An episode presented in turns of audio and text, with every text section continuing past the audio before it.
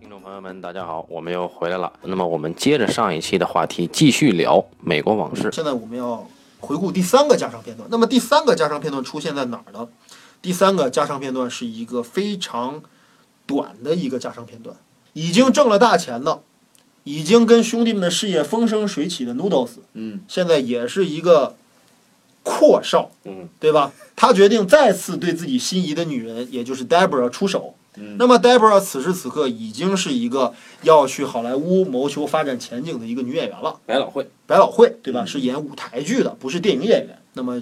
这个时候，Noodles 安排了一个梦幻般的晚宴的场景，土豪，土豪哎炫富，对吧？对对对追女神，对不对对？对当年我是小混混，你说我是小混混，你不愿意跟我走，现在哥们儿有钱了，对不对啊？嗯乐队哥们儿雇得起，嗯，对吧餐厅？包场，哎，餐厅我包场，对吧？只为女神你一个人服务。哎桌子你随便我可坐以哪给你个，一切，我就是你的，我的一切都是你的。我只希望你跟我在一起，我只希望我挽留住你。这是这场戏。对，那么这场这个加长片段出现在哪儿呢？出现在这个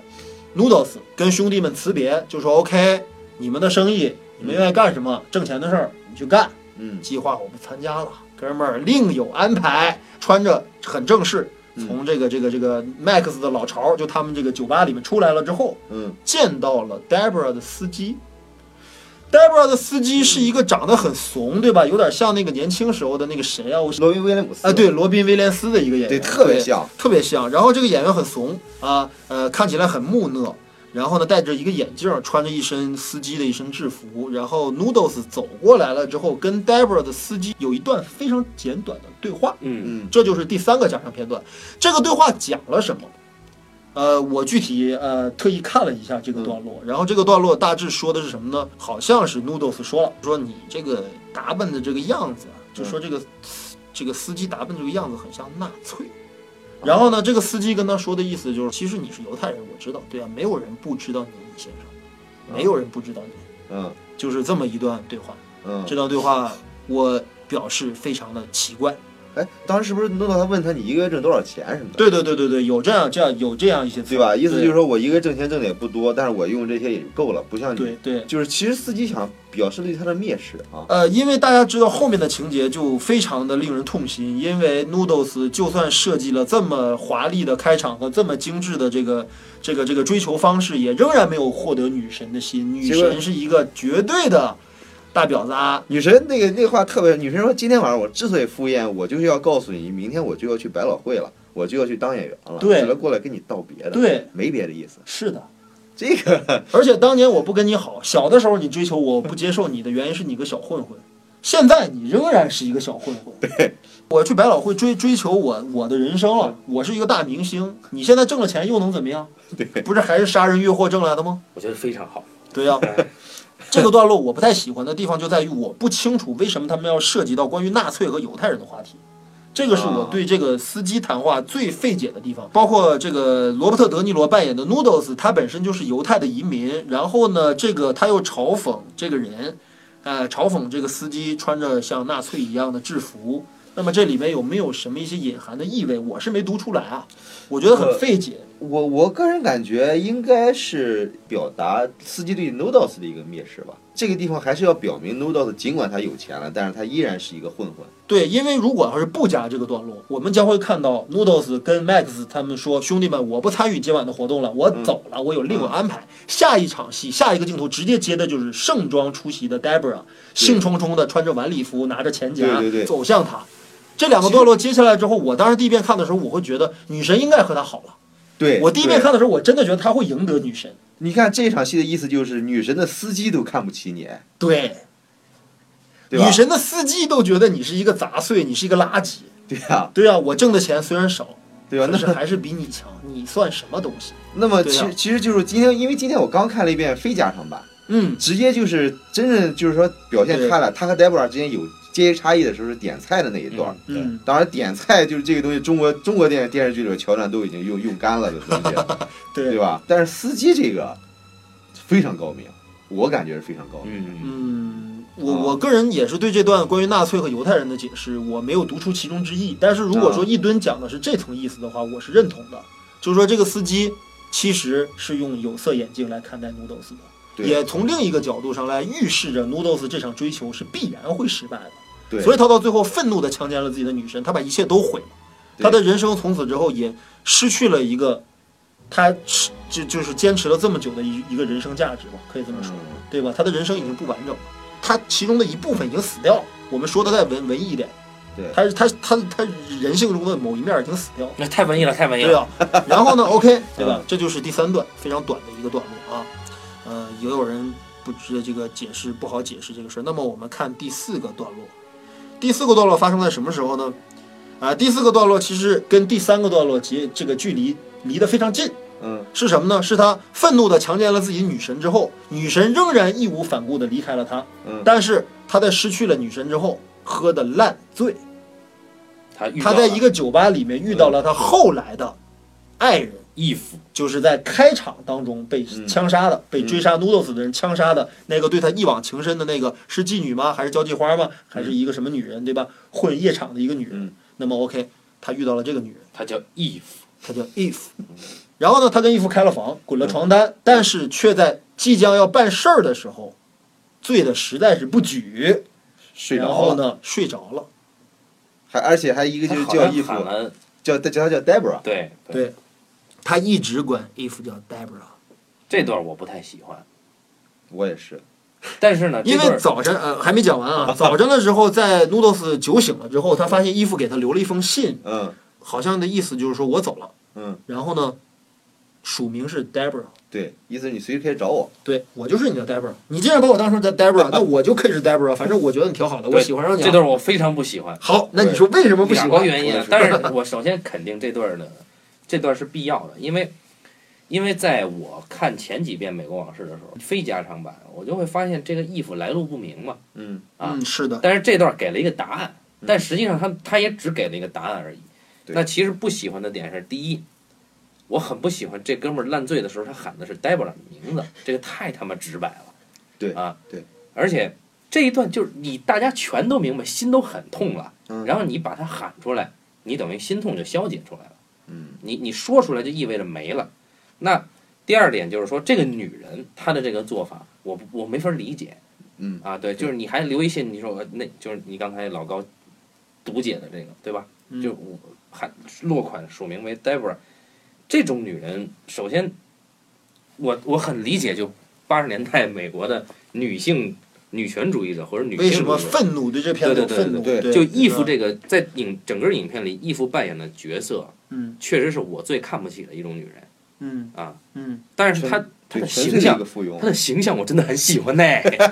啊，义父确实长得比成年 Debra 还要正啊，这是很多人对都表示过的，就是说这个 Noodles 你为什么好老想着那个妈的娃娃脸对吧，一脸肉的那个女神呢？这个女人啊，真是真是很正啊，但是这个开玩笑。我个人呢，其实也不是很喜欢这个段 落。我觉得这个段落说白了就是蛇足，嗯，对，哎，因为什么呢？因为到最后吧，其实刚才我的读解是，伊芙留了信，并且自称自己是 Debra，嗯是因为我觉得我可以做你的 Debra，嗯这是一种理解。嗯还有一种理解就是什么呢？是真正的 Debra 给他留的信。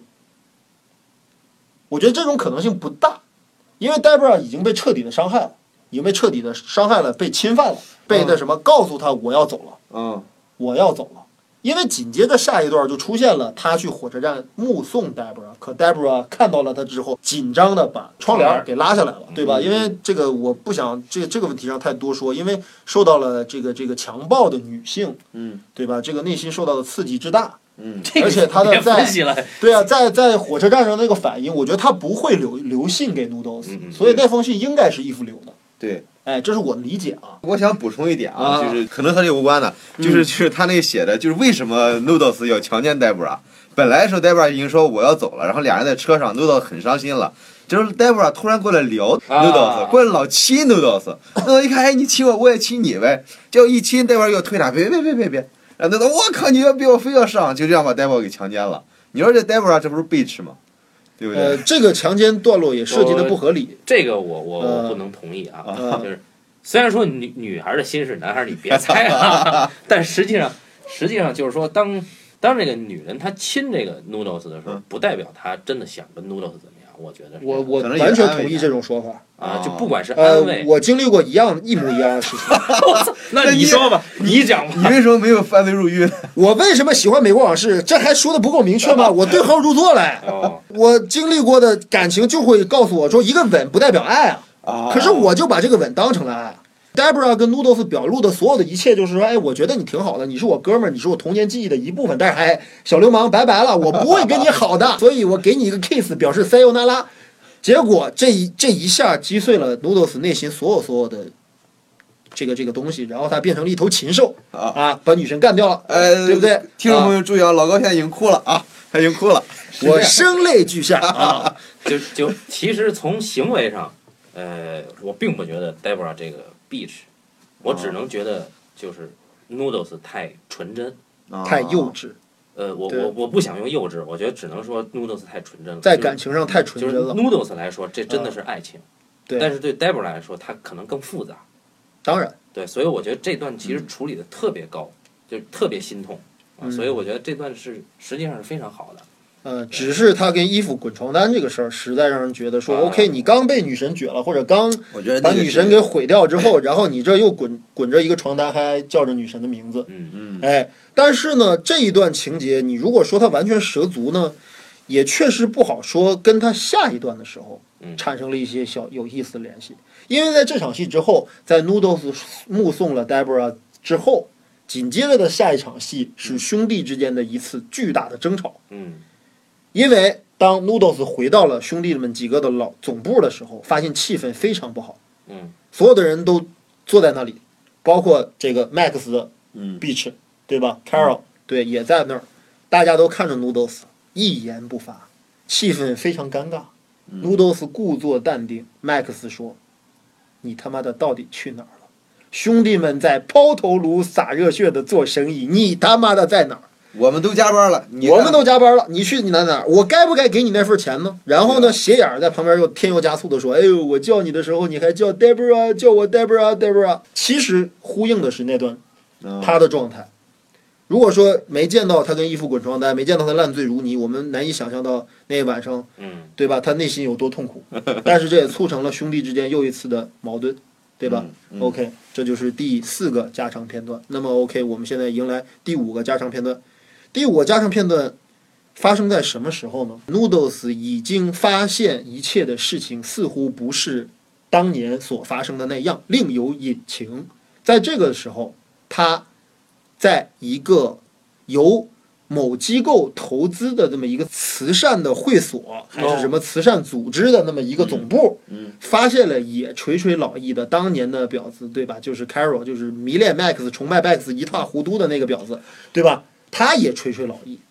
结果他见到 Noodles 的时候，欲言又止的说出来，哎，这个是一个叫不贝利部长投资的，嗯，这个贝利部长啊，年轻有为啊，怎么怎么样啊？他不知道贝利部长是什么人吗？他知道那是他的男人。然后这个时候，Noodles 看到了一张照片，嗯，是所有所有参与这个慈善基金会剪彩的一个相关人士的一个合影，在那上面他看到了自己的女神，嗯他问这个女人是谁，Carol 说这是一个女演员，很有名，据说跟贝利部长也很熟，嗯所以他来了，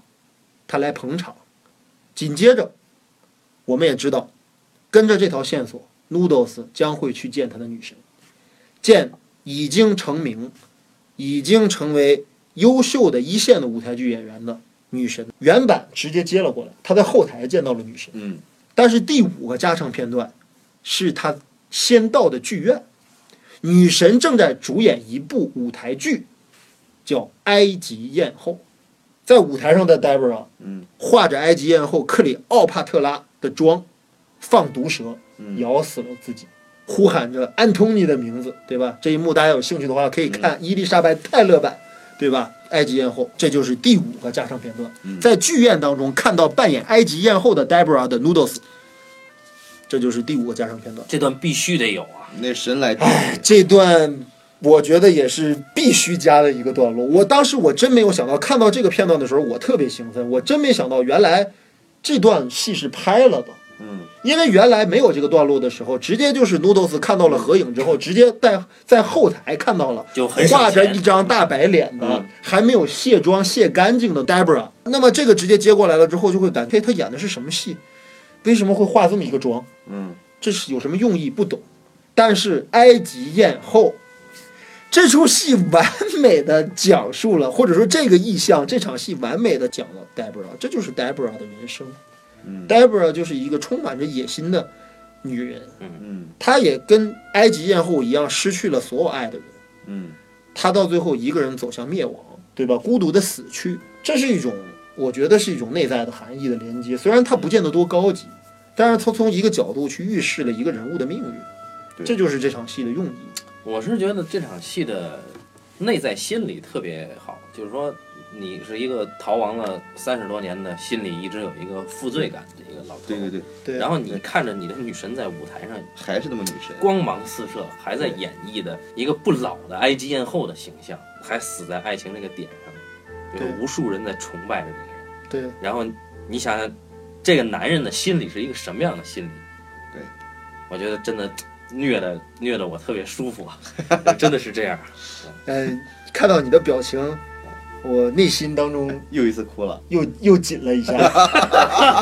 对啊，就是说这种这种难以言说或者说很难用语言表达出来的这种爽感，嗯或者这种这种对对于人物的这种这种内心唤起的这种共鸣，我是能够感同身受的。就是说，你错失了一个你爱的人，或者说失去了一个你你所在意的人的话，你希望他过得好吗？其实你这希个望他获得幸福吗？你希望他究竟过一个什么样的人生？这些事情我曾经想过了，我也曾经希望，我觉得 OK，每一个我所在意过的人，他们都有一个美满的人生。可是别人的命运不由你来决定或者主宰。关你屁事儿啊！对呀、 所以说 Noodles 在后台说了那句台词，我觉得很棒啊，因为在埃及艳后那张海报上有句台词，有一句解呃有一句宣传语，写着“时光无法带走她的美丽”。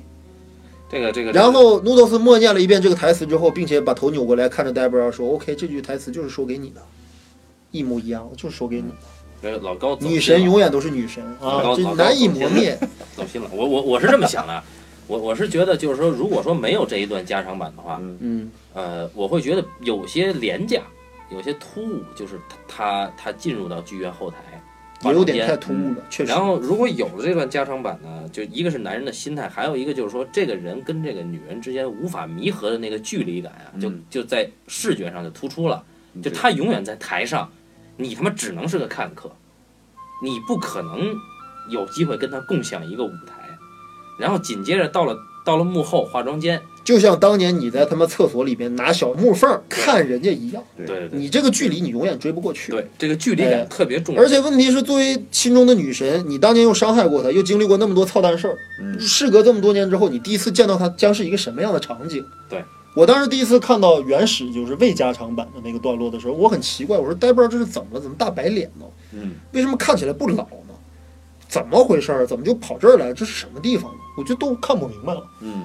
当年删掉这个段落的人，真他妈是缺了大德。嗯，不我不知道这个段落并不长，也这么有用这或段者这么有效，这段为什么他妈就的删 了呢？这段他妈多贵啊呀、是，而且还还拍了舞台现场，所以这个段落而且也不长，那对个吧，？然后我也很喜欢接下来的那个段落，就是在化妆间卸妆的时候。嗯嗯，哎，他一边卸妆一边就是在掩饰他跟 Max 的一些事儿。对，嗯然后 Noodles 有一句台词嘛，说你这段戏演的可真不好，是的，啊，这这真太他妈好。嗯对你真是对这场这段戏演的是真差，你为了掩饰一个 呵呵觉得会伤害到我的东西嗯，啊，实实际上所有的伤害早就已经都种下了。 他的契机是外边有人敲门叫叫他，David，他怕 David 进来，因对为 David 是 Max 的儿子，长得对跟 Max 年轻时候一样对，，所以说这块儿我就想插入之前说的那个事情，就关于这个 Davy，他叫 Davy，跟 Noodles 一个名字，因为我们之前说了对对 n o o d l e s 叫 Davy Aronson，嗯对对吧？对然后那么这个叫 Davy 的男孩儿用的仍然是年年轻时候演小 Max 那个演员，嗯，对吧？对，他究竟是 Max 和谁的儿子？嗯，这是一个很大的问题，也是电影其实真的没有明确交代的事儿。对，因为你像就是说，如果说像这个电影当中说的，说他这个 Debra 做了 Max 的情妇嗯，Max 怎么做到的呢？什么时候出的手呢？什么时候又又又又把他给对追到手的呢？当年他就爱过这个女人吗？对，到底是怎么回事呢？完全他是跟 Deborah 生了 David，还是跟别的女人生了 David？现在 Deborah 就跟后妈一样，这个不其知道。实有一些闲笔，就是当这个十年大狱哥们儿出来以后啊，啊，当天晚上不是去地下酒吧嘛，嗯对，然后这个 Max 其实跟 Noodles 说了，说那个你那个你应该见见谁，有老朋友，有新朋友嘛。哎，然对啊后吧？然后其实就是在这里面能够感觉到这个 Debra 跟 Max 之间其实有一定的，就至少比以前要近得多。起码说，在 Noodles 离家的这十年间，这俩人不是毫无交集。对，就是哎你感觉 Max 其实知道这个 Debra 的动向，一切就包括这个 Max 这个 Debra 将来有可能会怎么怎么样啊。嗯嗯，而且这两个人本来是一类人嘛，对吧？对，嗯啊，然后我更愿意解读为这个 David 就是 Max 跟这个 Deborah Deborah 所生，对，因为首先，你如果说这不是你儿子的话，你不可能对你儿子用这种口吻说话，说 “David，你不要进来啊”什么的。嗯这种话其实，如果不是你儿子的话，无所谓的嗯啊。那段戏确实是好，就是当哥们儿一回头看见一个还魂的 Max 出现，嗯而且那个麦克坐在那个法老王座上，啊，对对对，这个这个真的就看到看到他一脸的错愕，年轻时候的兄弟和年老如对对老态龙钟的自我，其实啊那那种个时空的错位感，我嗯那个时候就已经有毁灭感了，就是对，你你你你看的看到了你不该看的那个事实真相，对，可是他又必须得看，这个事实不会因为他看与不看而被改动。嗯，对对，这就是人生最残酷的事情。对， 对啊，所以说就是这个段落，我觉得咱们还是说到第五个加长片段。嗯，这个段落我觉得还是加的好。然后呢，我们说到最后一个加长片段，这个加长片段发生在什么地方呢？发生在贝利部长已经登场了，对吧？嗯在自己的豪宅中现身了，拉开了窗帘，露出了一张垂垂老矣的脸。没错，就 是 Max，对啊吧？不用猜了，悬念到这儿已经 OK 了，真相大白了，对吧？就是所有的这事情都是这小子干的，嗯换了这个孙子干的飞头啊，对吧？这个 Noodles 这一辈子就被他坑了，对吧？交友不慎，对不对？然后就被他坑了。OK，然后呢，在下一个段落，在之中是有一个在 Noodles 见 Max 之前，嗯其实 Max 还见了一个人，这个人是谁呢？说来话有点长，这哥们儿是当年他们兄弟几个人决定跟政府联手的时候的一个工会的主席。这个背景我不知道是不是当年的一个在禁酒令前后时期，可能是美国的左派的一些势力啊，嗯对吧？然后当时他们跟一些保守派啊，在某些工人运动上面，或者是这种工人权益上面有一些冲突。嗯，那么这个工会主席当时赤手空拳，充满理想，觉得说 OK，哥们儿可以与你们这些老顽固们做斗争，我可以为我们人赢赢得权利。可是很快嗯就被组织雇佣了，或者是被被当时的一些这个这个保守派雇佣的一些黑社会组织给浇了汽油，想一把火点了。这个时候哥们儿表现的铮铮不屈，对，表现得像一头硬汉。对，结果在这个时候，Noodles 等人登场了。OK，这个时候其实再交代一下，就是 Noodles 他们是受受到了另外一个支持他们左翼派别，其实都是背后的政治势力在互相鱼肉，对吧？OK，是他们是另一伙人雇来的，解救了这个工会主席。结果这个工会主席被解救了之后，仍然表现得坚贞不屈，出淤泥而不染。对，其实这个工会主席啊，自始至终都表现的是一个很正直的人物。但是当这个工会主席第一次出现的时候，Noodles 老年 Noodles 从电视上看对到工会主席，对，嗯工会主席说出那一番义正言辞的话的时候，这个嗯 Noodles 说，这个人跟以前一样，他妈一嘴胡说八道。对，就他他跟肥墨嘛在一块儿对看那个电视，对，但是呢，我们在看这个电影的时候，我们发现其实这个人真正转变的时候，Noodles 已经清除这个舞台了。就 Noodles 并没有看到这个对人变成一个坏人的过程。对，其实这个他跟 Noodles 接触这段时间里边，这个人一直表现的是一个理想主义者的姿态。至少表里如一的，就当时感觉还是不是伪君子。对啊，对对他们跟 Noodles 呃跟 Max 说嘛，说我不会跟你们这些人为伍的，你们就算救了我，我也不会理你们了，而我且不会跟你啊在们合作。在对医院里边，就是 Noodles 对这个人还有些敬意，对能感觉出来。对啊，但是 Noodles 在这个地方给了他这么一个定义，嗯，因为莱昂内是一个很无政府主义状态的美国对人。我们们曾看那经个聊过这个事这情。个墨西哥往事了，就是他他是有呃明显的自己，的我喜欢他对于政治的这种态度，革命往事，啊对对革命往事。呃， sorry 我喜欢他对于政治的这种态度，也喜欢一个人应该面对政治或者是面对很多事情的这种选择。我觉得这是 Noodles 这个人物本身让我欣赏的地方。对，虽然说他没有看到那个工会主席如步如何一步一步走向堕落，但起码他不喜欢与这些政客为伍，对，因为这个环境就让他不喜欢。他想呼吸所谓的新鲜的空气，他想去度假，他想抱着自己的漂亮，对吧？呃，嗯炮友，然后去玩儿，这就是他人生的全部意义。他不想跟这些伪君子们交嗯交流，但是这个机会对于 Max 来说非常重要，这是他步入政坛，甚至通往上流社会的一个唯一的通道，就是协助这个工会主席把背后的大佬伺候好了，嗯对不对？保护这个公事工会主席只是他们步往上流社会的第一步而已。对，工会主席出现在这个时候，并且义正言辞地跟 Max 去说，嗯，合作了这么多年了，互相帮忙。但是今天哥们儿是真保不了你了，你丫捅的事儿太大了，在家门口就把人车给炸了，对不对？哎，算了，这些年一笔勾销了啊啊！你别咬我就行啊，哥们儿先走一步。哎，这场戏出现在这儿，哎，啊，对，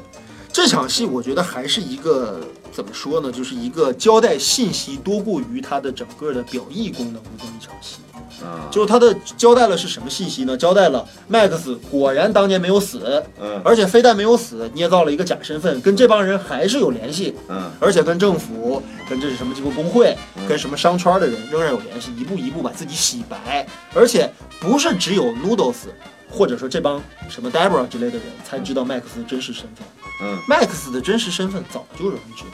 只不过就他不知道，就 Noodles 他不知道，剩下人都知道 Max 诺什么贝利部长是谁，嗯，谁都知道嗯，对吧？嗯所以说这这场戏其实标志着贝利部长的真正的众叛亲离，嗯，真正的众叛亲离，以及当年呃所有的人都离他而去，以及这个人物工会主席这个人物的出现，就预示着 OK，其实这些年他是如何一步一步上位的，嗯，交代了这个信息。其实我比较欣赏这个段落，反正包括这个段落承接后边的那块儿，它有一个信息透露给大家，就有一个意思啊，表意透露给大家，就是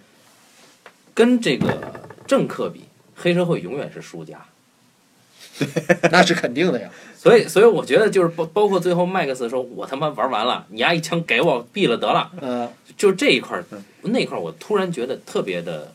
同情麦克斯。就是啊麦克斯在这个影片里是个十恶不赦的人嘛，嗯对，但是只有在那一刻，你觉得我这哥们儿也也挺也不容也就是个，就啊挺惨的嘛，其实他也是个混混，一对辈子也就是个混他混，也是个混混，就是说你漂的再白，你是什么部长，嗯，你是什么对吧？大佬，又能如何呢？这不是你的游戏，对，嗯这颗你这颗棋被人用完了，一样是会被弃掉的。对，嗯。然后呢，这也预示了我以前说过的关于所有的美国的禁酒令时期的讲述这个这个犯罪分子犯罪生涯的，嗯，包括八脸大盗啊，包括私消之血啊，包括小凯撒呀、嗯包括毁灭之路啊，包括什么什么什么无法无天啊，包括甚至大西洋帝国的嗯一大批的跟禁酒令有关无关的美国的犯罪电影所描述的永恒的主题，就是关于美国梦的破灭。嗯一个人物，一个小人物，卑微的人物，他用自己的努力，用自己无所不用其极的不择手段的努力，获得了最后的财富之后，是一场空，是一场梦，哎，是毫无意义的。今天我来之前，我就想，因为你你特别想聊这个，我就在想，就是说这个其实这个主题，以前被很多理论派的学者，嗯，呃，都提炼为是美国梦的正反面嗯呀、美国梦的破灭。其中，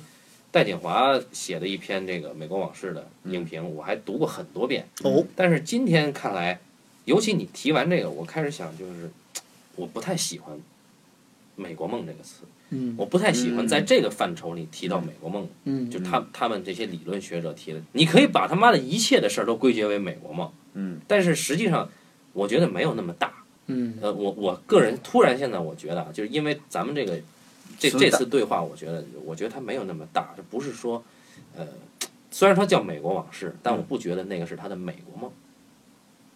啊，我觉哎得，这个事儿我就这么简单。对我其实我恰恰我觉得这是他这个电影伟大的地方。其实这个电影自始至终都是一个小事儿，对，罗导他自始至终都是小人物，但是他这个电影的情怀，我这个觉得感受，就是戴锦华啊嗯他们把它解读为所谓美国梦的正反面，其实这是很左派的一种说法，或者说是很带有意识形态的一种理论解读方式。就是嗯一，你把它解读为美国梦，其实你对美国就已经有一个先入为主的概念了。嗯，这个可以发生在任何地方。你要这么说的话，那个早期法国诗意现实主义的那那些类似于黑色电影的那那些东西对，包括意大利新现实主义的那些逃犯电影贝贝这种，你那叫法国梦吗？对吧？嗯，所以就是你把它解读为美国梦，本身就带有就是你那个五六十年代出生的这个学这问。世界上任何一个角落、任何一个意识形态之下的国家、任何一个文化背景之下的国家，都会有无所不用其极、一心往上爬、最后一场空、寻得人生难是南柯一梦这样的人没物错或者事情。对，所以就我觉得，我觉得就是说，我们可以暂时用这个东西概括，就说美国梦怎么样，但是我们别，呃，就听众朋友们不要被这个词误导，就是因为很多理论书籍，它会用一些大家共同玩过很多次的这种词汇，嗯，去进行一一些百试不爽的概括。就在他们的逻辑体系里边，这永远你跳不出漏洞，它可以是无数套无数，但实际上应该警惕的是，其实作为一个创作者，绝对不能说他是为了讽刺美国梦去写这么一个玩意儿。如果真是这样的话，它不可能是这种影片。没错，没错。对，就说到这个地方，我还想说，就是说，其实，在一个商业类型片当中的话，我们会希望看到一个人物的变化，嗯，或者我们举一个电影叫《教父》里面的 Michael Corleone，嗯，对吧？阿尔帕西诺主演的这个人物，他不断在变化。对，我们看到这个变化，但是其实《美国往事》这个电影很有意思，这个里面没有一个人物变化了，这个里面没有一个人物啊，有变化，对，你每一个人物都没错，是从始从始至终的坚持自我、坚持本我，而且这是对的。而且没有人有错。嗯哎但其实理论上讲，其实这种东西更符合人生现实。对对对对对对对，就是有变化，其实是创作的是一种戏剧设是计，技巧。对创作的一种手法。对对，你哎说这特别好。其实我就想起我为什么说我特别喜欢《教父二》，因为《教父二》永远有一场戏，我每次看一定哭，就是在这个《教父二》的最后，嗯，他把弗雷多给杀了，对，然后闪回到就是当时他、嗯他跟兄长打起来的那次家庭聚会，呃，那场是戏确实也是二的时候补拍的，对，那是老头儿要过生日嘛，那场天戏让人非常非常的怀念。家里的所有人都在，嗯老头儿没在，老头儿过生日嘛，然后他诚心跟桑尼作对嘛，嗯他说我已经报名参军了，海军陆战队，哎，然后只有桑尼大怒，对，只有弗雷多支持他，还跟他握手。嗯，然后这个时候就是大家都去接这个这个维多克利昂的时候，嗯这个只有他一个人在那儿喝酒，嗯然后就是空间远远处就他大家给给那个老头唱生日歌，嗯然后只有他一个人，这片子结束了。我觉得这一幕永远是我最爱的他妈的影史一幕，啊 这些人全死了。嗯也现在只剩他一个人。真的就是每一次《教父》，《教父》三部曲的每一部结尾都是孤家寡人这个词，嗯所以我嗯我是我真的是特别喜欢这个这个东西。我觉得就是通过一个犯罪故事去开窥视人生，或者窥视一个人的变迁，是很有意思的一个入手点。对对对，因为犯罪是毕竟是小小众的，犯罪分子的生活距离普通大众永远是有距离的，但是它是极致的。对，它讲述的是极致状态下人性当当中的一面。也它就是说，就是如果不是帮派分子的话，Noodles 和 Max 不见得做不了一辈子的朋友。可是，可是他们就不能做朋友，他们就不能走到最后。我觉得犯罪分子有魅力的故事，是因为它自身带有毁灭感，就是说对对，对，它这种命运的毁灭感特别有魅力，就是对嗯，黑色电影也好，还有这个犯罪片也好，所有的片子就是嗯对你知道这个最后一定全完蛋对，啊，什么人都不会得到善终。对。这种人生的这种这种幻灭感，其实是一个终极的意义，但是这个终极的意义只有在犯罪片里边，你是能得到，嗯你通过这种戏剧形式可以得到很好的体现。但是如果说你在家庭剧里边，如果能把这个东西给做出来，那就更牛了。就是黑道家族，哎、 所以推荐大家去看 HBO 另一部神剧。呃，黑道家族确实是神剧啊，这个以后有机会咱们再说。然后我还想说到一个这个一吨刚才说到的那个问题，就这个片子其实，呃，我我意识到了，但是我没有说到这个嗯事情，就是刚才你说到的那个问题，就是这个片子全篇实际都是 Noodles 的视点。嗯这个片子之外，除了 Noodles 的世界之外，没有其他人的世界。对，所有的结论、所有的表象、所有的现实、所有的伏笔、所有的悬念，都是 Noodles 一个人发掘出来的。那么这个片子不免就会出现一种主观的情绪或者主观的处理，对，非常非常重的一面。嗯，也就是比如说，我们其实仔细从 Max 这个人物角度去入手，他身上就有很多未解之谜，嗯比如他是不是爱 Debra，他是以什么途径得到的 Debra，嗯，他为什么要设计一个银行劫案去杀掉他的朋友们？嗯他杀掉 Noodles 一个人也就罢了，为什么还要杀掉那另外两个人？而且他没有杀掉 Noodles，他把 Noodles 打晕了。他不知道 Noodles 会逃出升天吗？嗯，最开始追杀 Noodles 的人是不是 Max 派的？这些事儿都是不清晰的。对，包括 Joe Pesci，大家知道 Joe Pesci 就是那个一长得这个这五短身材啊，一个典型的南部意大利人的一 我个特别喜欢哎，这个个家伙太有质感了，对吧？在这个《好家伙》还有那个《马丁·西克塞斯》一系列电影当中，都扮演过这种原汁原味的意大利黑帮人物嗯。这个家伙扮演的那个人又对 Max 有什么影响？到最后，Max 决定跟 Noodles 去海滨度假，并且告诉他银行计划的时候，给了 Joe Pesci 一个意味深长的一个近景。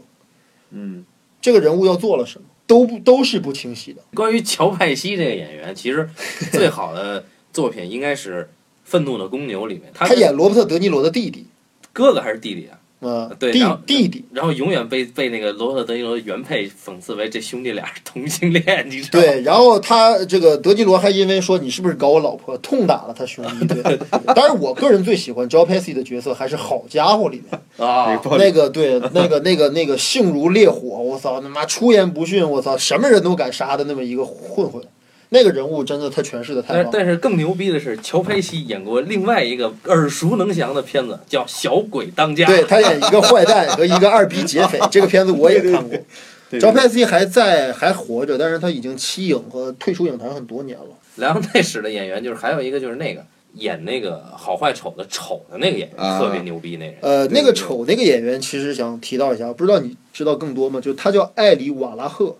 对他不是去世了吗？呃，那个他已经去世了。他是美国其实很好的一个舞台剧演员，啊，因为他的演技就很浮夸。莱昂内当时在这个选好坏丑演员的时候，就看中了他的浮夸的演哎技，说利用了他的这个特点，让他扮演昂格里，就是丑。但是这人特别牛逼，就是在啊后来的现实影片里边，他的演技呢又是发挥了舞台的方法派的那一面，嗯就实际上控制的特别好。其中有一个片子叫《恋爱假期》，对，就是这个凯特·布兰切特，嗯，去好莱坞跟人换换房住嘛，嗯度假，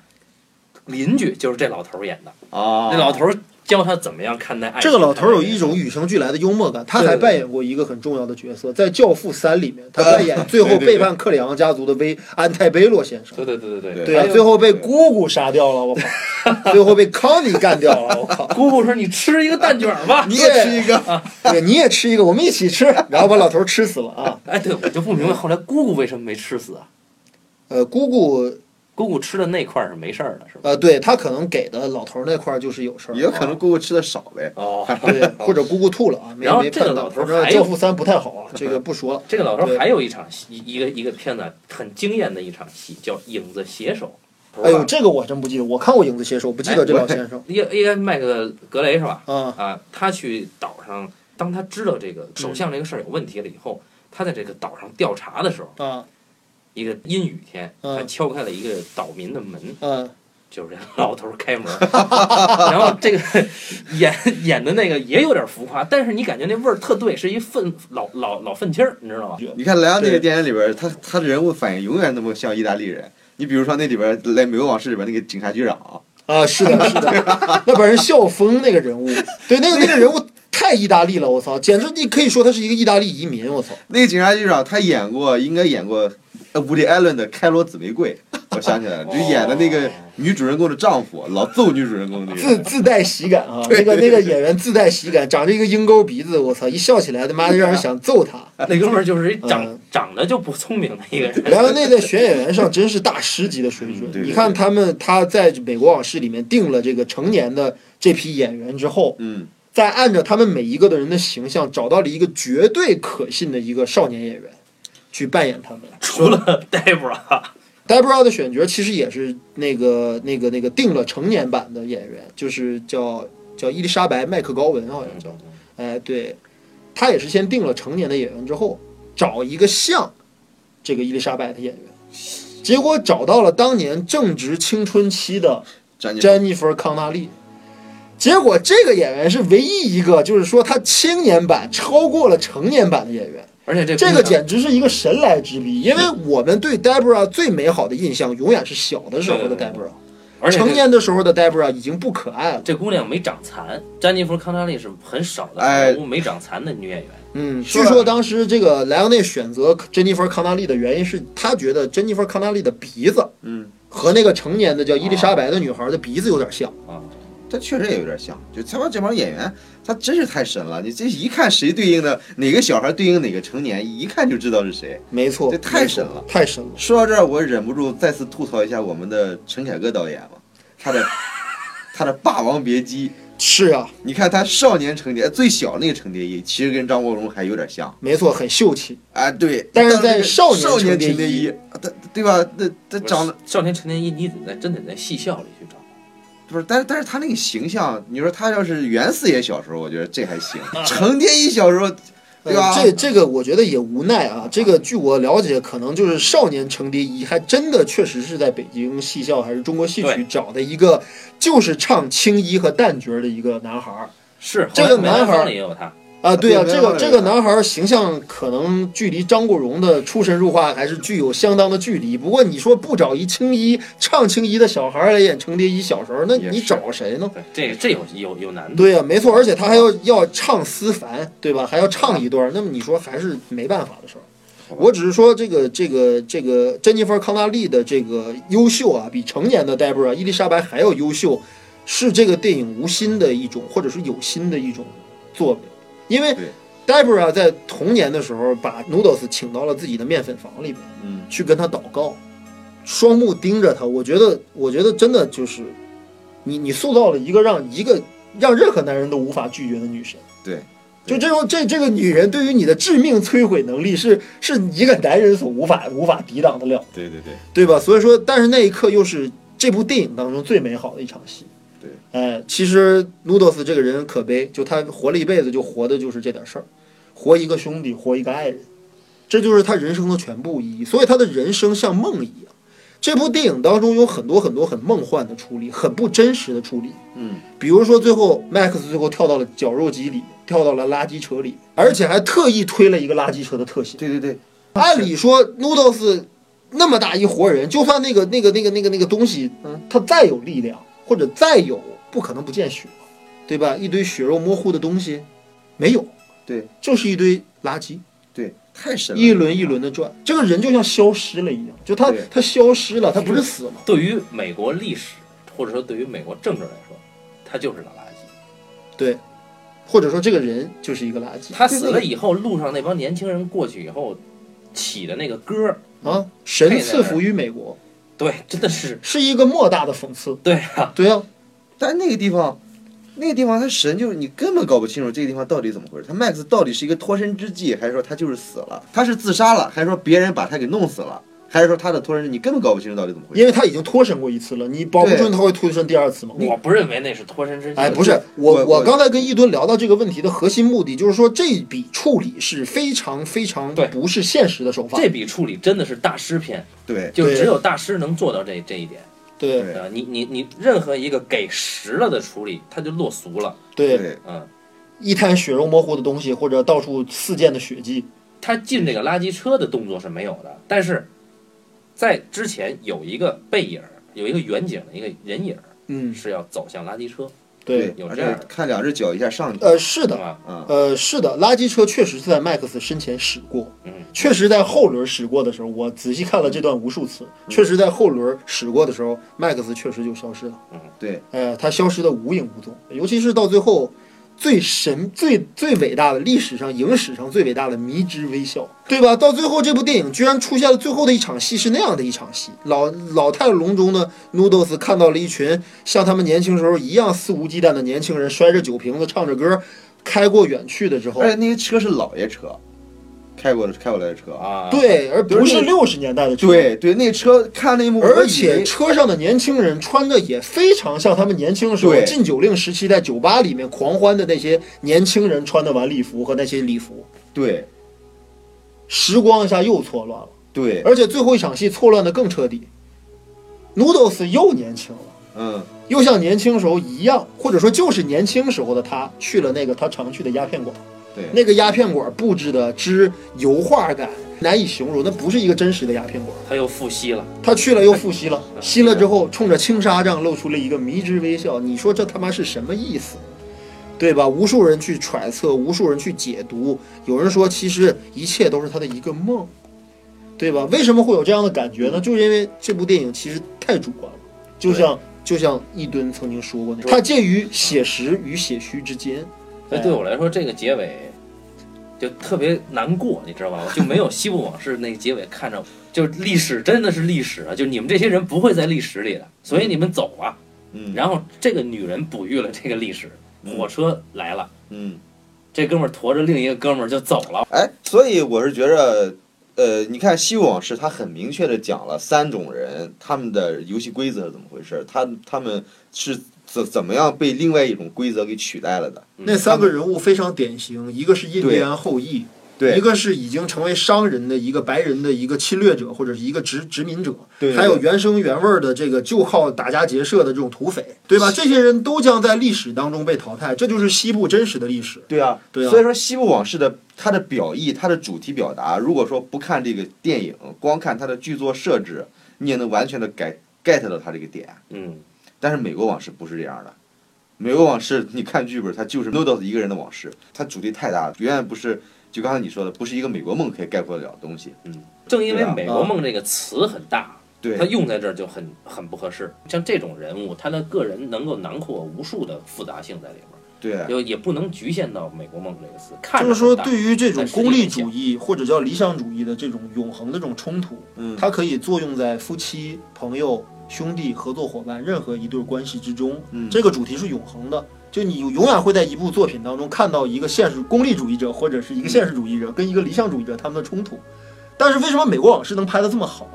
我觉得就是因为他用了一个四个小时的篇幅，展现了一个人人生当中他可能展现的所有的片段或者所有所有的东西，就像他从始至终未未曾变化一样。他经历了这么多事儿，他没有变化。人生就像一场梦一样，就像刚才那个这个这个谁说的，就说 OK，我看到了西部西部往事当中给了那么明确的一个解释，对吧？当然我承认那是西部的历史，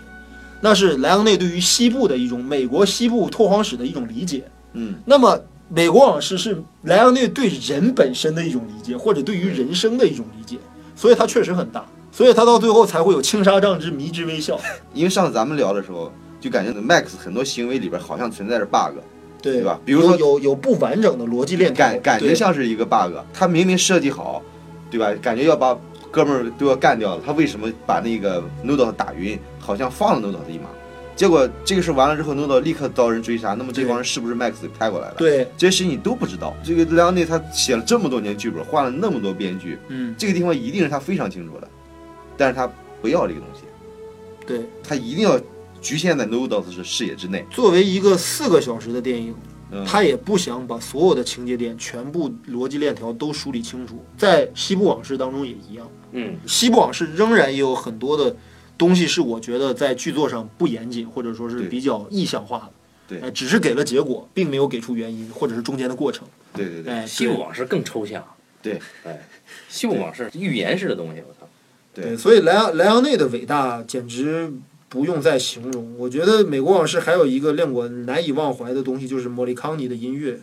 那是我迄今为止觉得莫里康尼大家知道啊，对吧？老爷子今年八十九岁高龄吧，嗯，刚刚通过八个人，也就是从昆汀这过了一个最佳配 乐。老爷子写的好音乐。怎么就能局限？而且八个人的音乐我听了，是一个极度复古的一段、啊对对我也听了曲式。这个音乐当年在七十六七十年代，在这个莫里康尼老先生在意大利时期写过无数这样的音乐，毫无旋律感，没有什么好听的。嗯他这这个音乐就就是那个波罗莱舞曲的那种再复制嘛，像平泽进也嗯是这种曲调，但是其实有创意的多。对啊，八个人配乐是最最佳配乐，而且老爷子他妈的刚刚领过终身成就终身成奖就啊，刚给了终身成就奖之后，又给了最佳就配是乐，终为什身么呀？成就奖的颁奖才讽刺呢，是伊斯特伍德给他颁的。伊斯特伍德颁奖的时候就骂这帮那个奥奥斯卡的评委对啊，就是就首先这颁奖词就是说这个莫里康内是个作曲者，作曲者他就质疑了一下，然后就说、说这个这个人呢，给无数伟大的电影对，配了无数伟大的旋律，但是从来没有得奖。啊呃，这个这句话一点儿也不虚妄，因为什么呢？因为其实莫里康尼活跃的年代时代就是跨越太大，对啊，他从意大利新现实时期一直活跃到了现在。每一个时期的意大利的每一个电影流派最重要的导演，包括美国的重很多重要的导演，他都合作过所以有生之年，咱们也算听过莫里康内，对吧音？乐会，对对。啊对，呃，但是就是说，想找老爷子做做个音乐，估计是这辈子都实现不了的愿望了。然后还是昆他汀牛逼啊！还是莱昂内，还是莱昂内赶上了好时候嗯， 啊！而且而且，其实我后来看过一个很有意思的纪录片，里面有一张照片，嗯是当时莱昂内上小学的时候的同班同学的一个合影。嗯，老老哥两个当年是同班同学，嗯，小学同学，但是他们俩到后来合作第一部《荒野大镖客》的时候才认识，说我操，你当年也是那个学校的，我也是那个学校的，哎然后我叫莱昂内，你叫莫里康尼， 对啊，就是说老爷子一辈子写出的伟大的音乐当中，最伟大的我觉得就是美国往事的音乐，我觉得是西部往事的音乐。甭管是哪个往事的音乐，莫里康内几乎已经是半个导演了，我觉得。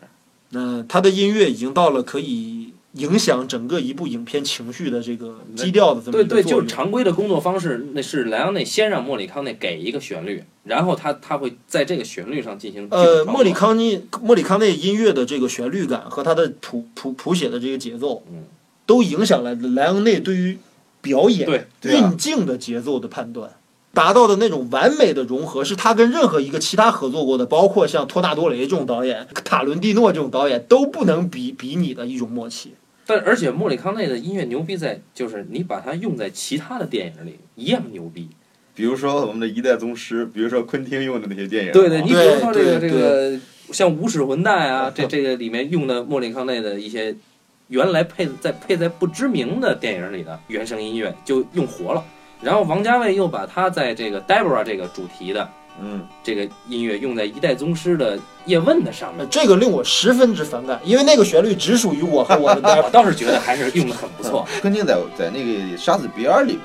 用了很多那个呃莫里康内的音乐，但是用的是老爷子之前给别的电影做的旋律，对对对它属于版权借用，就是对我属于买下你的版权。那个地方它嗯有意思的地方就是说，你再看，如果把那些原版电影都是很难找那种很烂那种西部通心粉电嗯影。 我当时特别迷这事，我都找出来看了看，发现那电影太烂了，我操！但是那音乐确实神，但是音乐跟那电影影像一点都不搭。结果呢没错，昆汀把这音乐拿过来一用，用的神乎其神，完全超越了原来那个电影的档哎次。没，错，昆汀对于莫里康尼的迷恋不止肯定不是一两天了。他当年在当录像带老板的时候，不知道看了多少同性粉电影，并且只关注了到这个伟大的音 乐，而且他脑海中估计都幻化出来，哎，这段音乐要我来用，我肯定要拍这么一组画 面，所以才会有那个无耻混蛋当中相爱相杀，对吧？犹太女孩和那个德国狙击手相爱相杀那段完美的他妈的那节个奏哎那个音乐绝了，那那一段绝了。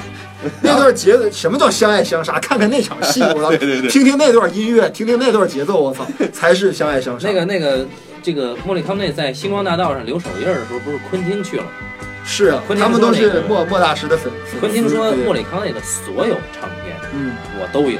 而且超过了我对一个美国美国一个特别有名的一个乐手约翰不是威鲍廉勃鲍勃迪伦好啊像，啊， 啊，他好像好像我我第一收藏的是他的啊，然后我能跟他合作，我操，还是昆汀牛逼啊！对啊，而且老爷子已经八十九岁了，然后就 推这荐大辈子也家就只有机会跟你合作了。我推荐大家去对听一听那个马友友和莫里康内合作的一张专辑，那个还是非常厉害。嗯，我但是我仍然觉得说了这么多，不管是昆汀还是托纳多雷，我觉得莱昂内跟莫里康尼合作的每一部电影都可以称之为绝唱。托拉托雷是 shit，我也这么觉得。呃，也别这么说吧，反正但是我觉得托纳多雷的音电影肯定没有拍的没有莫里康尼音乐好，就是那个电影配不上莫里康尼的音乐，我感觉到。差的。然后呢，，对啊，就是但是我觉得能达到绝唱的只有莱昂内和莫里康内。嗯，莱昂内的每一部电影都是为莫里康尼的音乐拍的，莫里康尼的每一段作曲曲式都是为莱昂内的镜头高山流水一般的配合。